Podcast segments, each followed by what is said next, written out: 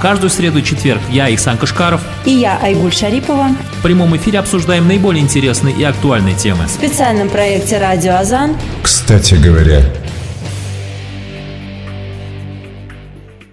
Ассаляму алейкум, рахматуллахи баракату, уважаемые радиослушатели. У микрофона в студии Радио Азан я, Исан Кашкаров, и прямо сейчас мы с вами начинаем очередной выпуск передачи «Кстати говоря». Напомню всем, уважаемым радиослушателям, что каждую среду и четверг в 13.05 в прямом эфире я, Исан Кашкаров, и моя коллега Айгуль Шарипова в рамках передачи «Кстати говоря» обсуждаем наиболее актуальные и интересные вопросы вместе с гостями в нашей студии. Ну, а каждый вторник в это же время наш молодой коллега Ильмир Хабибулин ведет аналогичную передачу на татарском русском языке Гамле Энгеме. Сегодня у нас в гостях кандидат исторических наук, доцент кафедры татароведения и тюркологии КФУ Аскар Александрович Гатин. Ассаляму алейкум ва рахматуллахи баракатух, Аскар Эфенди. Добро пожаловать к нам в студию. Алейкум ва рахматуллахи ва баракатух. Спасибо вам за то, что пригласили. Поговорим мы сегодня с Аскаром Александровичем об исламе в Поволжье и об исторических мифах, витающих вокруг. Аскар Александрович, как вообще ислам проник в Поволжье? Как вот вообще отличить реальную историю от миф- мифологической истории, скажем так, выдуманной истории? Истории? А, говоря об мифах, а, мы очень часто с вами задумываемся над тем, что история очень сложная вещь, и, к сожалению, очень часто люди, которые читают обычные книги, воспринимают информацию как истину в последней инстанции. Но когда люди начинают читать исторические книги, они встречаются в этих книгах с большим количеством противоречий, иногда откровенной ложью, и это вводит людей в ступор – люди начинают жаловаться, что История – это не объективная наука, история не имеет никакой истины, и в отличие от физиков, химиков, математиков, ничего точного в исторической науке нету. На самом деле проблема заключается в том, что история сама по себе включает в себя две основные составляющие. Э, первое – это сами факты, которые происходили. Они, подобно фактам объективной реальности, имеют в своей основе реальные достоверные события прошлого. И э, сами по себе эти факты э, по-разному истолковываются. Если, например, мы говорим о планете Земля как о шарообразном образовании, то ни у кого это не вызывает сомнений. Проблема заключается в том, что для одного человека шарообразность Земли является хорошим, для другого человека является плохим. Вот историки, рассуждая на тему, что такое история, очень часто берут факт и начинают этот факт по-разному трактовать. И, к сожалению, вот эти трактовки вызывают большое количество разногласий. Но отдельную тему, говоря об истории, составляет такая проблема, как исторические мифы. Угу. Мы можем сказать, что такое миф вообще. Миф с точки зрения науки, с точки зрения событий прошлого, это в обыденном сознании людей, как правило, некая выдумка, рассказ о событиях прошлого, которых уже давно мы не наблюдаем, но о которых осталась память. Проблема заключается в том, что мифы, как правило, отражают представления и фантазии людей о событиях далекого прошлого, и не всегда эти события далекого прошлого включают в себя факты объективной реальности, то есть реальные достоверные исторические события а в них приплетаются всевозможные фантазии, выдумки. Более того, события из уст в уста обрастают все новыми и новыми подробностями, и очень часто исторические факты превращаются в своего рода анекдот, как в котором половина – это достоверное событие, обросшее большой бородой из всевозможных фантазий.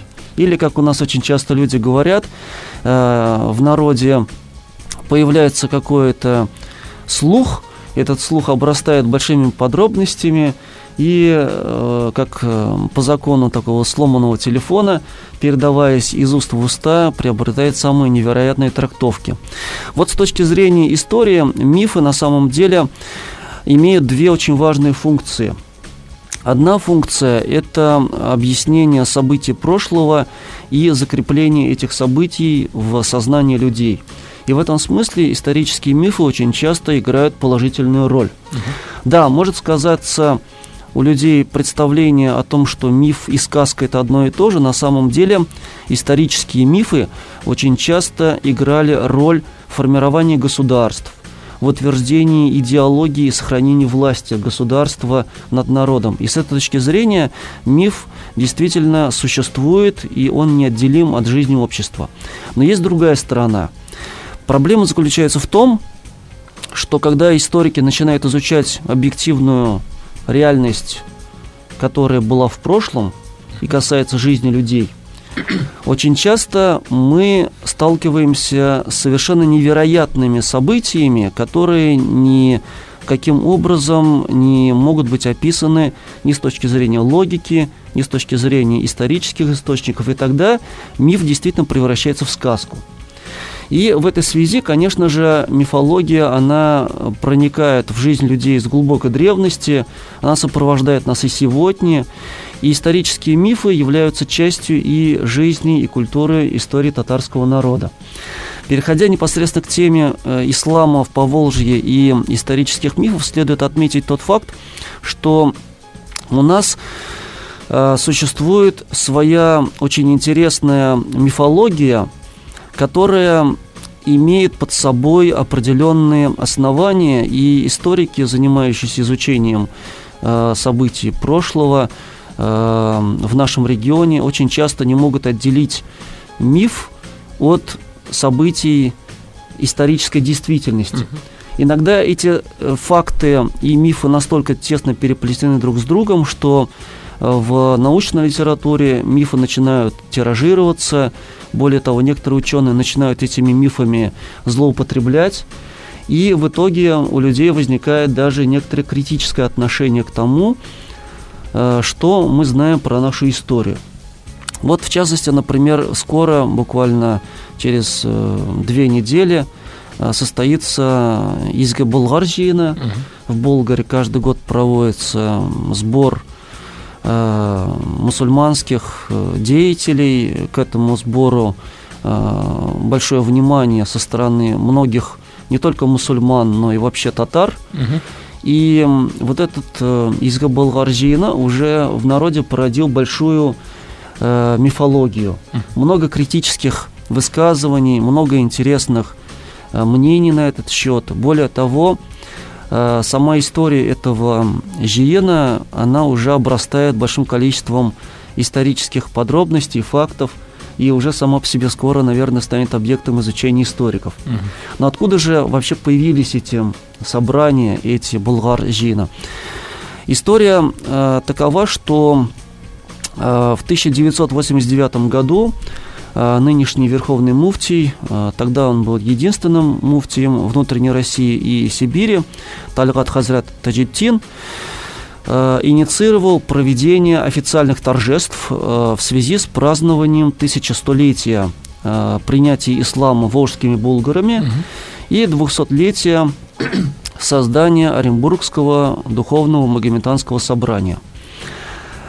Почему это событие стало возможным именно на закате советской эпохи. Дело в том, что в советское время, наверное, это ни для кого не секрет из ныне живущих э, людей, что религия подвергалась серьезным гонениям. Э, более того, э, ислам, православие, буддизм, да и многие другие более мелкие религиозные направления, существующие в нашей стране, подвергались запрету, осуждению. Была политика государства, партии, направленная на искоренение религиозных догматов, борьбу, как тогда говорили, с религиозными предрассудками. И поэтому для многих мусульман в советское время исповедовать ислам было очень тяжело. Несмотря на то, что религия была под запретом, ислам продолжал существовать, есть большое количество фактов и даже документальных свидетельств, которые сохранились в архивах, которые говорят, что люди продолжали жить по канонам ислама, хотя количество верующих с каждым годом сокращалось. И к концу советской эпохи ситуация была, можно сказать, катастрофическая в том смысле, что количество верующих настолько упало, что большинство молодых людей уже не только не знали о том, что такое намаз, ураза, многие люди были абсолютно э, направлены на мирские интересы, то, что называется в исламе дунья. Угу. И в основном для людей ислам воспринимался как нечто э, бабайское, как у нас говорят, среди татар, э, имеющее отношение к э, Пожилым. людям, и, соответственно, ничего хорошего в этом нету. Но конец советской эпохи ознаменовался кризисом коммунистической идеологии. Многие люди, разочаровавшись в коммунизме, стали искать новые какие-то идеалы, и неожиданным образом религия здесь оказалась как никогда кстати. Проблема была в том, что людей, которые могли бы эту религию донести до людей, могли бы объяснить основы ислама, осталось настолько мало, что и муфтий, тогдашний Тальгат Таджутин, и подчиненные ему мухтасибы, и хазраты выполнить эту функцию за короткий период не могли.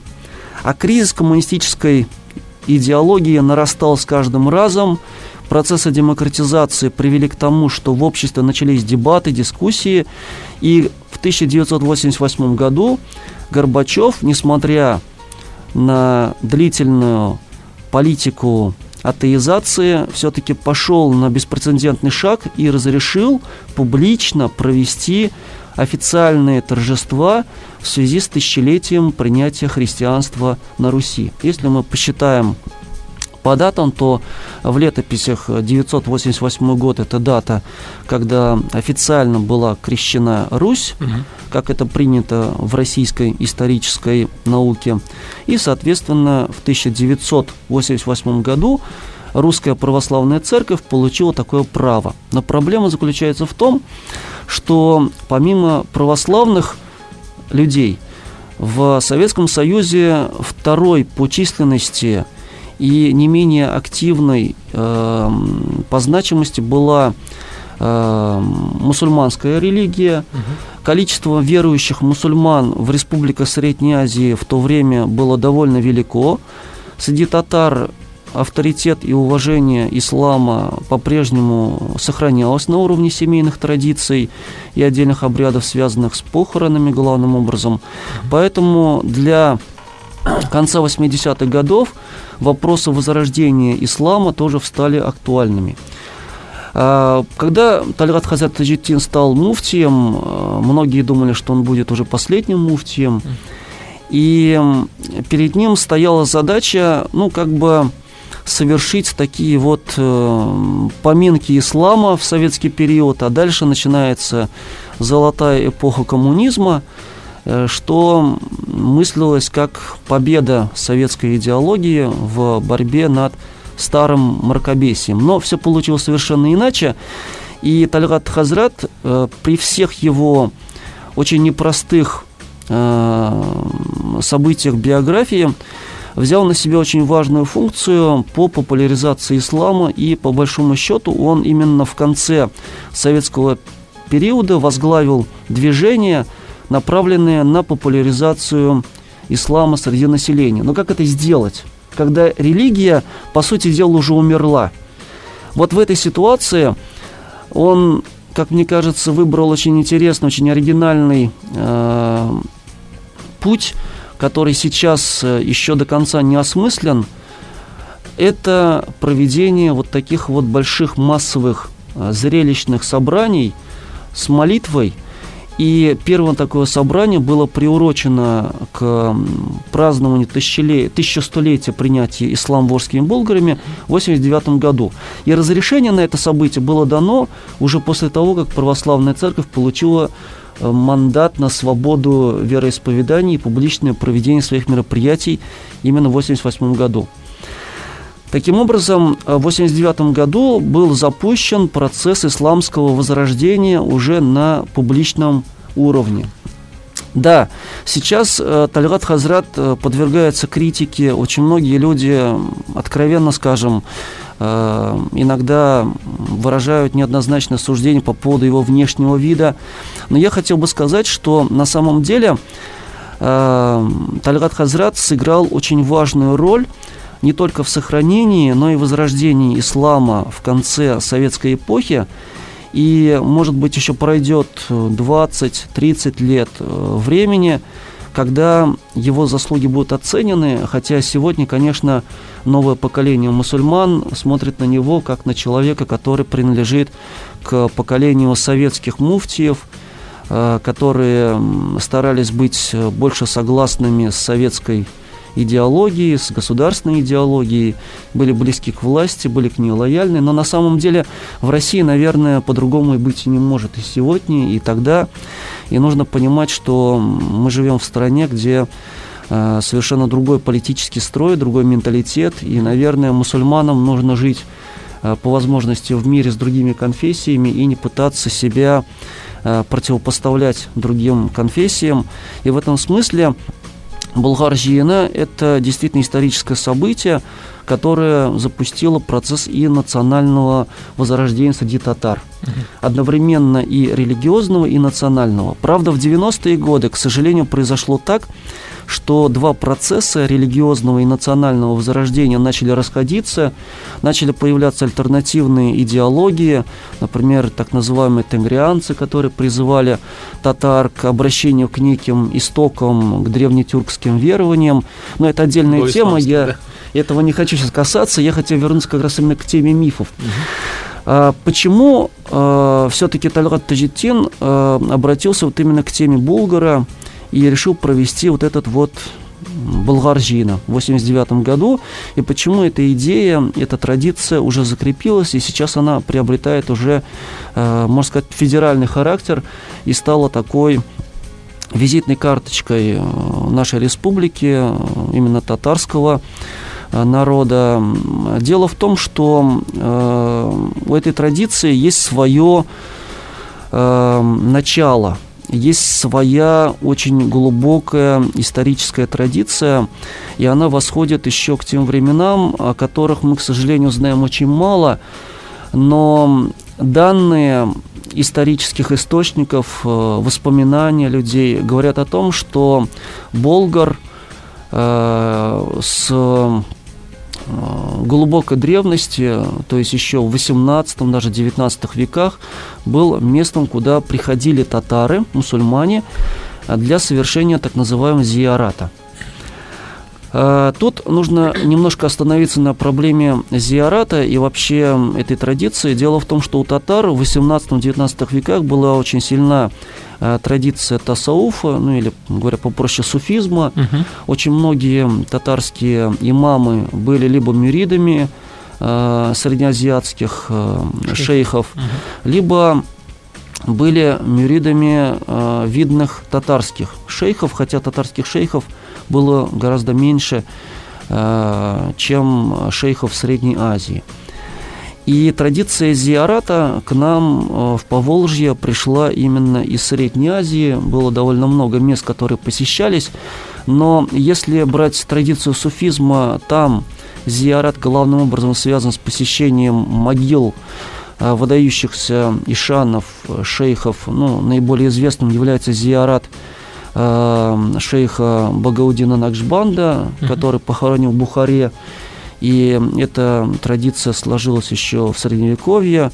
Э, менее, может быть, известна у нас у татар, но гораздо более популярная традиция среди казахов – это традиция посещения э, города Туркестан э, в современном Казахстане, где находится могила Худжа Ахмада Ясави. И татары, которые ездили по торговым делам в Бухару, в Хиву, они тоже нередко посещали могилы известных суфийских шейхов Средней Азии. Ну и потом эта традиция, скорее всего, как дань уважения э, шейхам, уже похороненным в Поволжье, она пришла и к нам. Кроме того, у татар всегда была традиция почитания умерших, Э, наверное, ну, мы не будем об этом много говорить, но mm-hmm. как бы вот это уважение к предкам, уважение к старшим людям, оно очень серьезно повлияло и в том числе и на традицию зияратов. Поэтому здесь как бы и некоторые местные локальные такие этнические ментальные особенности народа и влияние суфизма привело к тому, что появляется традиция именно мусульманских зияратов. Но помимо мусульманских зияратов, у нас э, был еще и особый очень интересный э, такой обычай.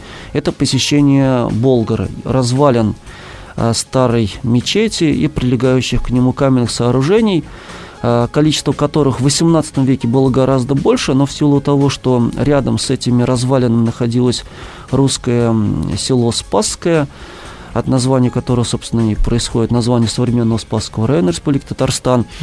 А местному населению, христианам, данные развалины не были чем-то важны в историческом плане, и они использовали местные их, э, так сказать, камень как строительный материал. Мы не, мы не будем их осуждать за это, это, безусловно, как бы нормальная практика. Крестьянин, он не был образован, для него это, в общем-то, все историческое, просто остатки каменных кирпич, сооружений, кирпич. да, строительный материал, поэтому в этом смысле делать из этого далеко идущие выводы и писать в чатах, что какие нехорошие местные крестьяне, э, этого не стоит. Но татары действительно совершали туда зиараты, более того, зиараты эти были связаны с двумя очень интересными фактами. Э, часть татар – посещала это место как место памяти. Вот есть такое понятие место памяти, то есть у многих народов есть своего рода такие географические точки, э, которые связываются либо с какими-то выдающимися деятелями, либо с какими-то событиями. Ну вот мы уже упомянули у казахов, например, это город Туркестан, где находится не только могила Ходжа Ахмада Ясави, одного из выдающихся суфийских деятелей и э, распространителей ислама среди кочевых тюркоязычных племен, но и где находятся э, могилы некоторых э, видных казахских ханов. Скажем, в Средней Азии, безусловно, таким местом является Бухара. Она всегда была центром учености, образования, политическим центром, не говоря уже о том, что там находится могила э, Багаудина Накшбанда, которая всегда привлекала к себе верующих, э, многочисленные мадресе, которые работали, продолжают сегодня давать образование мусульманским шакирдам. И таких мест очень много. Вот у татар в 17, 18 и 19 веках таким местом памяти был Болгар – Э, в многочисленных исторических преданиях об основании деревень э, существуют данные о том, что некоторые старинные татарские деревни были основаны выходцами из Болгара, или как бы Булгар или Нан, Булгар Вилаятыннан, Шиккан, Баслип, Язганнар, то есть писали, что мы вышли из Болгара или вышли из болгарского вилаята, и в этом смысле болгар для части мусульман, татар, был э, символом э, вот той истории государства, которое потеряли, эм, разрушенной истории, но память о ней жила, мы связаны с этой историей, поэтому посещение этого зиарата, э, зиарат, это посещение этого места, оно являлось таким вот восстановлением памяти, поддержанием ее и передачей ее молодому поколению. Но помимо этого с Болгаром была связана еще одна очень интересная легенда, которая была зафиксирована в татарских письменных памятниках 18-19 веков. Она подвергалась э, анализу, обсуждению. Дело в том, что, согласно некоторым данным, э, на вот месте, где находится Болгар, там находятся могилы именитых шейхов и в том числе сахабов, которые якобы принесли ислам булгарам э, в глубокой древности. Вот здесь как раз мы сталкиваемся с проблемой. Вот что это такое?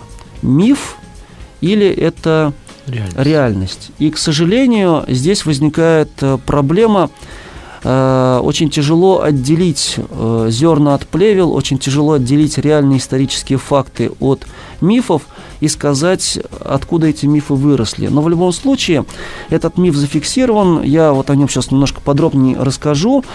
И я хотел бы, прежде чем я перейду к этой теме, как раз сказать о том, что а, Второй смысл зиарата Болгара был связан именно с мусульманской а, тематикой, то есть посещением могил святых людей, людей, которые принесли ислам на эту землю. Он как бы тоже связывал одновременно историю, одновременно религию и жизнь татар, мусульман Среднего Поволжья воедино – и таким образом э, получается вот некая такая конструкция, которая позволяла сохраняться татарам в условиях доминирования э, э, Российской империи в условиях доминирования православия как официальной идеологии государства вот с середины 16 и до начала 20 веков, потому что татаро-мусульмане после падения Казанского ханства оказались в очень непростом положении, и сохранить религию э, им приходилось иногда ценою потери имущества, ценою отказа от каких-то э, материальных э, привилегий и даже бегством в башкирские земли. Но это уже история Э, немножко другого характера, но в любом случае даже там, даже в Башкирии э, татары все равно сохраняли память о своих предках. И известно, что в Болгар приходили крестьяне, татары со многих мест – и в частности там совершались они даже жертвоприношения, и известно, что некоторые даже русские крестьяне там служили своего рода провожатыми для татар, потому что иногда татары просто в первый раз приезжали, не знали, куда идти, и, соответственно, просто местные русские крестьяне, зная о том, что татары приходят, посещают эти места, они им как бы оказывали определенное содействие, естественно, очевидно, за какие-то, может быть, денежные послабления, да. да. А, вот переходя сейчас к легенде, что это за легенда? Дело в том, что наиболее известным источником, который зафиксировал легенду о а, принятии ислам ворскими булгарами. Это книга Тавариха Булгария, ну или по, в переводе на русский язык «Булгарские истории», автором которой является Хисамудин Муслими или просто Муслими. А, книга подвергалась анализу и в советский период и в наше время э, до сих пор не установлено, когда именно эта книга была написана, но ориентировочно считается, что книга эта является произведением сравнительно поздним, э, возможно, где-то начало XVIII века. Почему? Потому что большинство списков наиболее ранних э, из сохранившихся относятся именно к значит, периоду не ранее начала XVIII века. Хотя некоторые авторы на основании самого текста пытаются сделать вывод, что эта книга имеет более древнее э, время написания. Как бы то ни было, для нас важен сам миф, а не то время, когда она была написана. В этой книге очень интересная история, очень интересная структура. Нужно сказать о том, что автор этой книги собрал большое количество исторических преданий, э, касающихся как в общем исламской истории, начиная со времен пророка Мухаммеда, саллаху алейhi вассалям, и э, кончая, собственно говоря, событиями, относящимися к, 17-18 векам. Эта книга начинается с описания э, значит, э, месяцев э, мусульманского календаря, их с, значения, их смысла, содержания, причин появления названий месяцев. Дальше автор характеризует а, географию, то есть получается, что автор этой книги пытается нам Э, представить некий системный взгляд на историю. И несмотря на то, что там много мифов, много средневековых эм, э, представлений об истории и о географии, тем не менее, книга на самом деле довольно интересна в содержательном плане, и люди, которые интересуются историей татарского народа, обязательно должны эту книгу прочитать. И дальше, в середине этой книги, он непосредственно переходит – к изложению истории ислама в Среднем Поволжье и Приуралье. При этом он говорит о том, что Среднее Поволжье и Приуралье относятся к так называемому седьмому климату. Дальше он описывает реки, замечательные места, э, горы, которые присутствуют в этом месте. И, собственно, сама легенда, в которой описывается принятие ислама, она начинается с того, что когда-то в городе Болгар в девятом веке, в девятом, прошу прощения, в девятом э, году по хиджре, то есть по мусульманскому календарю, угу. правил некий хан Айдар. Угу. Тут я сделал небольшое отступление. Дело в том, что фактически Речь идет о том, что э, эти события, по версии Хисамудина Муслими, происходили еще во времена жизни пророка Мухаммеда.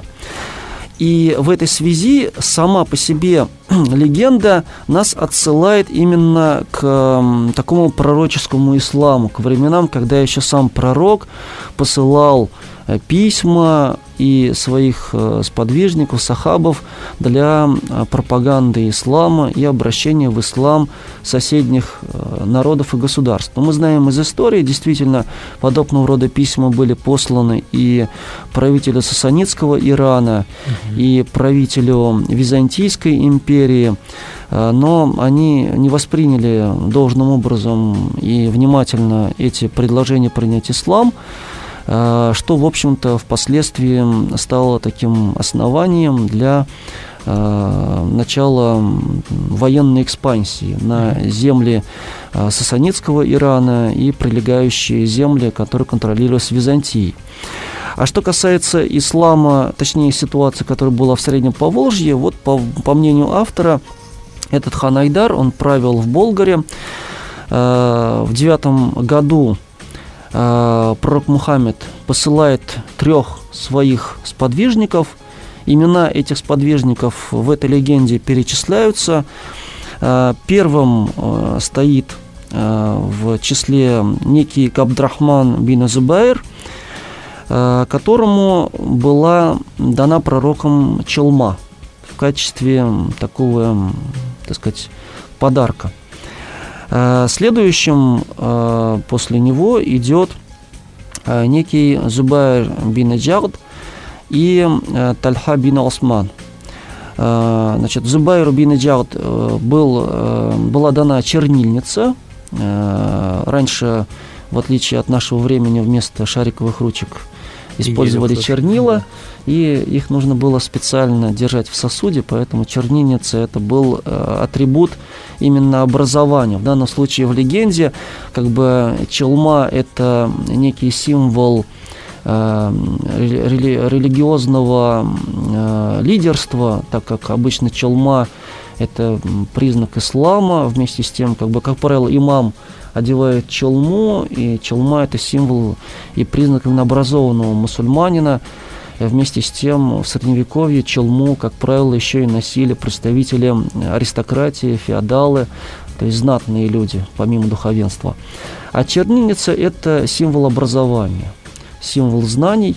И вот третий из сахабов, вот некий Тальха бин Осман, он получил Э, посох. Э, посох тоже имеет определенный символ в татарской э, традиции ислама. Дело в том, что с глубокой древности, это хорошо описано и этнографами, и целым рядом историков, у татар во время проповеди всегда имамы держали посох. И в этой легенде посох, он выступает одновременно как символ пилигрима, путешественника, который пришел с целью распространения религии, ислама, просвещения людей в духе ислама. А с другой стороны, э, посох – это сам символ ислама и мирного проникновения ислама в Среднее Поволжье. И, например, у Карла Фукса, э, это профессор Казанского университета, Э, начала XIX века. Он сам был медиком, врачом по образованию. Он в своей книге «Казанские татары» в статистическом и этнографическом отношениях описывает точно эту самую легенду и говорит о том, что когда имамы стоят э, на во, в пятнич... во время пятничной худбы на Минбаре, они провозглашают ее, э, держа посох. И вот это вот имам Таяга, то, что по-татарски называется посох имама, это символ ислама, именно мирного проникновения ислама к нам в Поволжье. Э, эти, два, эти три э, сахаба были отправлены в Болгар с тремя вот этими вещами, при этом якобы пророк, согласно этой легенде, еще раз повторяю, Эм, давая эти вещи, он им сказал, что если у вас возникнет какая-то сложность, какая-то проблема, э, то вы можете совершить дуа, помолиться и обратиться к этим вещам в случае, если вам эта помощь потребуется, потому что эти вещи как бы обладали ну, неким таким вот особым баракатом, и как бы пророк как бы давал эти вещи с определенным смыслом. И получилось так, что они прибывают в страну Болгар, ну или в город Болгар, как там написано в этой легенде, и начинают заниматься лечением людей. Именно лечением людей.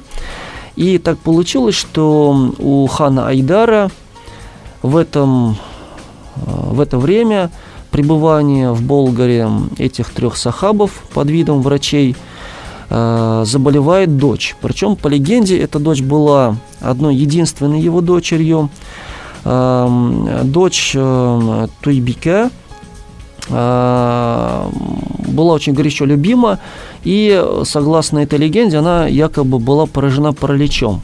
Но, естественно, с точки зрения человека 18-19 веков, наверное, в этой легенде верующий человек увидел определенный знак. То есть, как бы э, Всевышний Аллах дал испытание, болезнь как испытание, и специально э, вот этим испытанием решил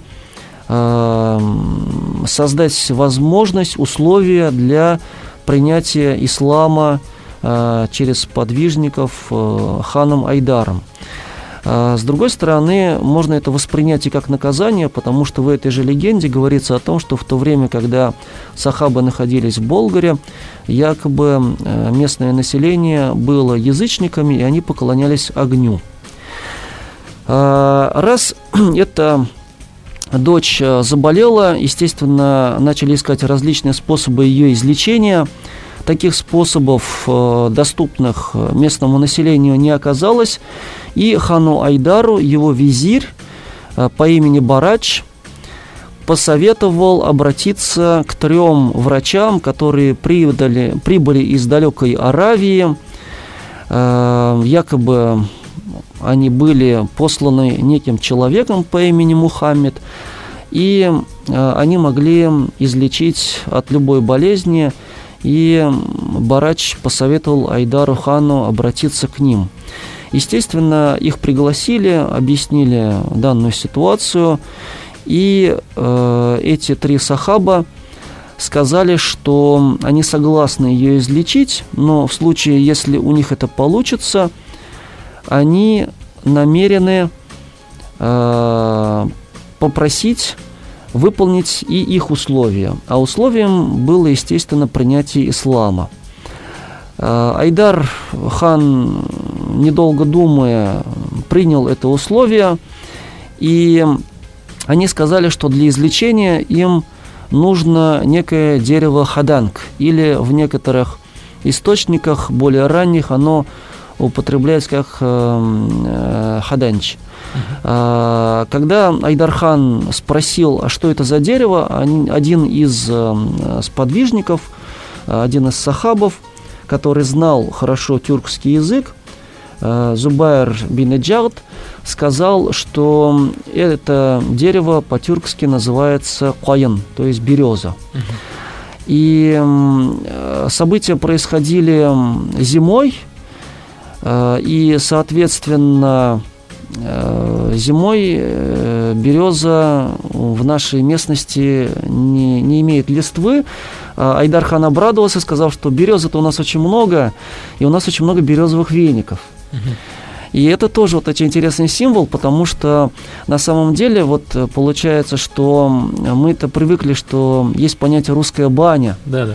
И в нашем понимании париться это значит вот э, русская баня, париться, это вот что-то уже такой символ, то получается, что у татар э, традиции гигиены и банного искусства, они были известны далеко э, так сказать, намного раньше, э, чем э, татары соприкоснулись с русским, с русской культурой мытья.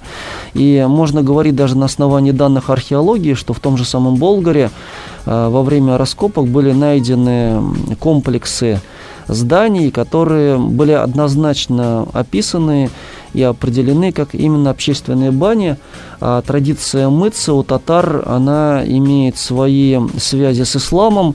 А, дело в том, что и намаз требует регулярного омовения, и, а, собственно говоря, известно, что, скажем, сам пророк советовал во время подготовки к э, пятничному намазу людям совершать полное омовение, осль, э, потому что люди, приходящие в мечеть, во времена пророка иногда неприятно пахли потом и, соответственно, как бы, чтобы не создавать неприятного ощущения, регулярное омовение, в том числе полное омовение, оно позволяло людям не только избавиться от неприятного запаха, но и поддерживать чистоту тела. Поэтому гигиена в исламе была очень важна и для татар, для мусульман, естественно, традиции гигиены, идущие с Ближнего Востока в виде бань, были известны задолго до появления русской бани в Среднем Поволжье. Но дальше э, возникает проблема, они говорят, что нет, э, веник сухой веник не подойдет, нужна живая береза. Айдар хан опечалился, потому что зимой березы с живыми листьями невозможно достать. И тогда они сказали, что они могут помочь, и, значит, в этой ситуации как раз и пригодились три, три предмета, которые пророк дал этим трем э, сподвижникам, по легенде, еще раз повторяю. Значит, вот согласно этой легенде э, в чернильницу был вставлен посох, на него была намотана челма, ну, то есть мы, в нашем понимании челма это не то, что там тюбетейка с э, намотанной, как бы, а, да, тряпкой длинной, а тогда все-таки, как правило, на голову непосредственно наматывали материю, и очень часто она могла и не иметь в своей основе э, некой шапочки или тюрбана, как это было принято в ряде стран э, Магриба, в Египте, в Турции в период Османской империи, ну и позднее у татар и в Средней Азии. Поэтому в этом смысле как бы это вполне все адекватно и все это как бы достоверно кажется с позиции традиции ислама того времени. И один из Сахабов почитал намаз в два ракагата, и после этого произошло чудо. Э, зимой из э, посоха э, выросла большая ветвь раскидистая, которая дала березовые листья.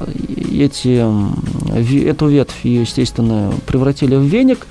И дальше эту девушку, больную параличом, отправляют в баню попариться – Э, вместе со слугами. И там происходит чудо. Она после, э, так сказать, паренья э, оживает, и дальше она возвращается бегом в дворец к хану Айдару, и Айдар, увиденный и ошеломленный чудом, которое произошло буквально на его глазах, э, он решает принять добровольный ислам. Таким образом, согласно этой легенде, ислам в Поволжье пришел уже в девятом э, году по мусульманскому летосчислению. И в этой легенде очень интересная дата называется, когда были отправлены сахабы, значит, девятый день месяца Рамазан девятого года хиджры. Если мы внимательно посмотрим, то получается три девятки. Рамазан – это девятый месяц мусульманского календаря, и, соответственно, с точки зрения того времени, э, три девятки – некий символ – Вместе с тем, три сахаба, опять же, число э, 9 крат на трем. И, вероятно, может быть, какая-то есть, есть нумерология, хотя для многих сказок и многих мифов число 3, оно было всегда характерно. Если мы переведем э, мусульманскую дату на европейский календарь, что для нас более удобно угу. при изучении истории, то получается, что данные события соответствуют Э, дате, э, значит, декабрь 630 года. Но если посмотреть на легенду, да, действительно, в декабре береза у нас, в общем-то, не растет. не растет. Возможно, они потратили какое-то время еще на то, чтобы добраться до Болгара. Возможно, что несколько месяцев прошло, и действительно березовых веников из свежих, со свежей листвой было невозможно достать. Но тут обращает внимание сама дата 630 год – мы, историки, естественно, знаем историю не только по данным мусульманских источников, нам доступны источники, в том числе переведенные на многие языки, э, написанные и византийскими авторами, и армянскими авторами, и э, историками э, Римской империи, более раннего периода, естественно. И в этой связи, конечно же, если мы спросим, а что было в 630 году с точки зрения других источников, данных других народов, которые обитали по соседству, ну или, может быть, на отдалении, но знали о том, что происходит в Восточной Европе. И вот здесь как раз нам помогают византийские историки, которые говорят о том, что в 630 году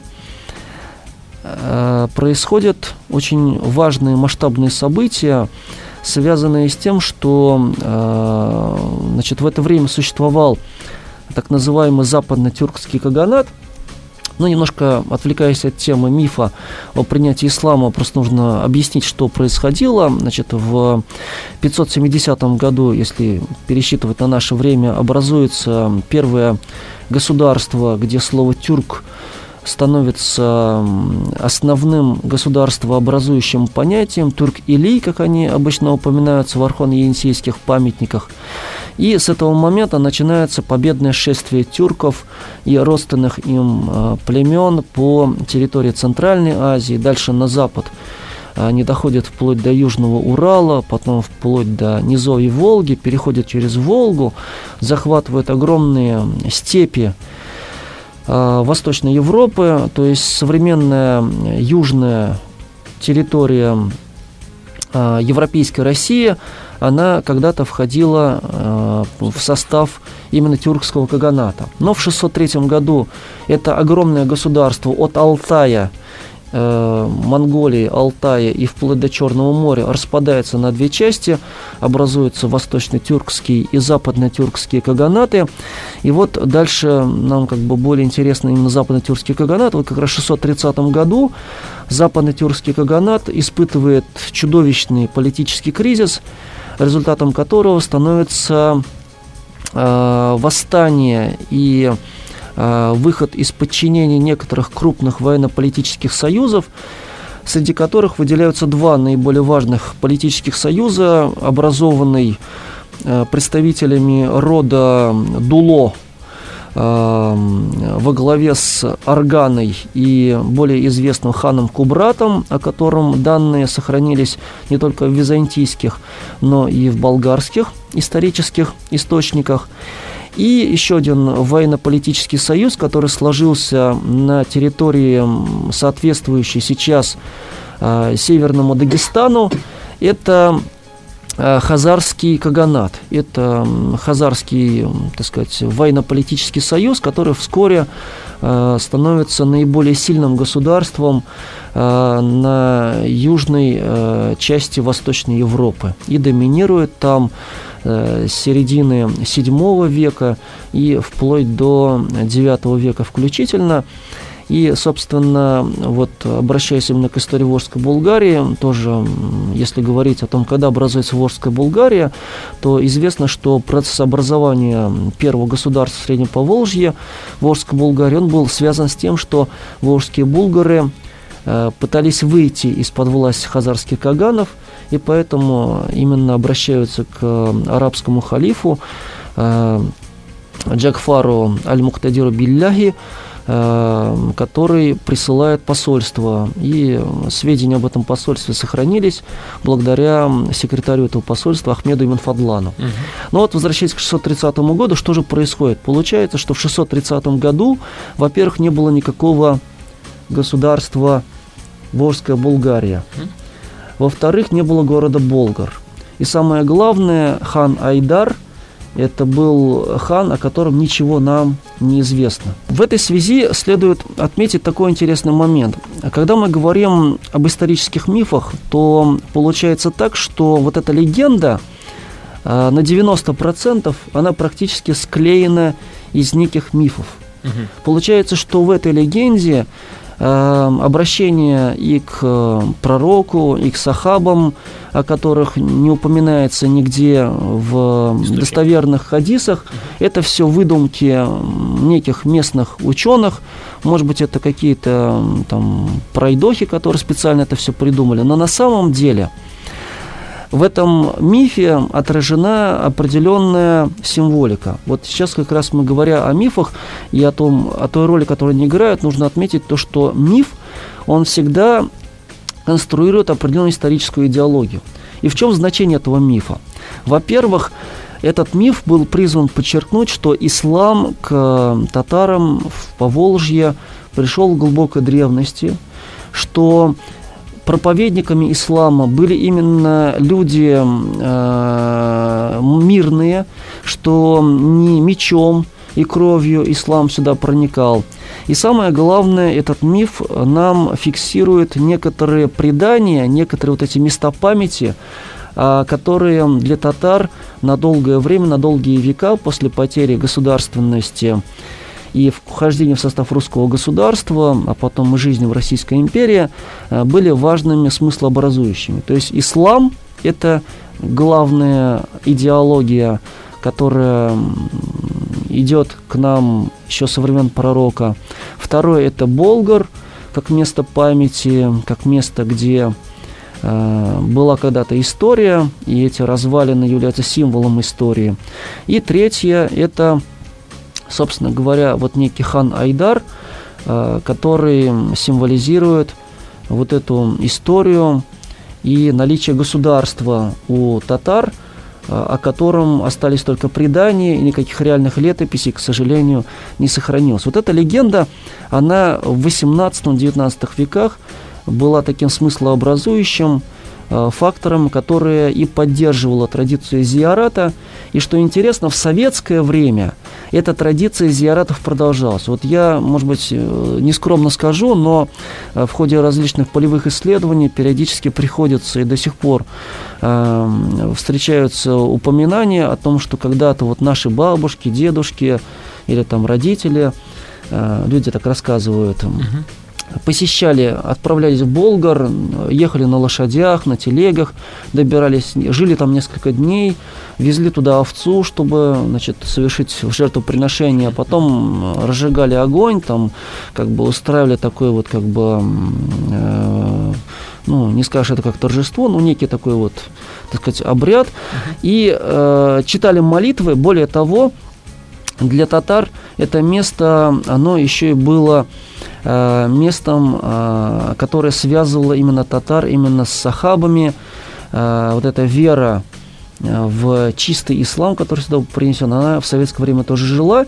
И Таликат Хазрат, когда в условиях кризиса советской коммунистической идеологии нужно было что-то сделать, как-то оживить ислам, он, наверное, не нашел э, другого более удачного и более лучшего способа, чем обратиться к этим мифологическим сюжетам, обратиться к этим фактам исторической памяти татарского народа и таким образом э, оживить историю, оживить религию, актуализировать роль мусульманских ценностей среди татар – конце 80-х, начале 90-х годов. Uh-huh. И вот завершая как раз вот наш разговор про исторические мифы, я хотел бы сказать о том, что мы можем критически относиться к самой легенде, мы можем осуждать традицию зиаратов. У нас, к сожалению, есть такие представители а, там салафитских различных групп, которые резко негативно относятся к болгарским э, сборам.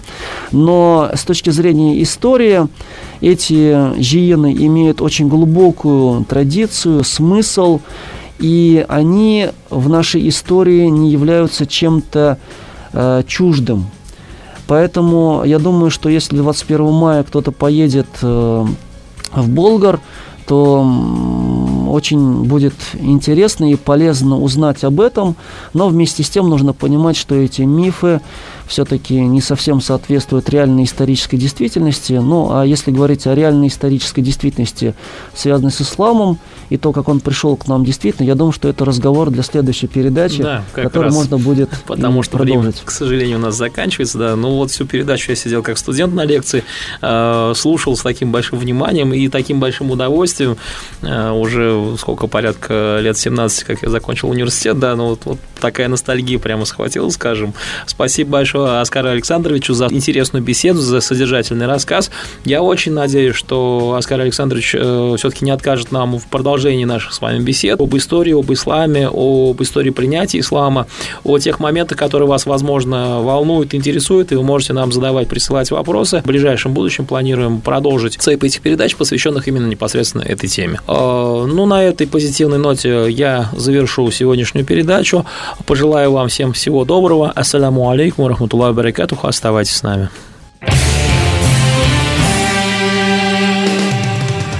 Каждую среду и четверг я, Ихсан Кашкаров и я, Айгуль Шарипова в прямом эфире обсуждаем наиболее интересные и актуальные темы. В специальном проекте «Радио Азан» Кстати говоря,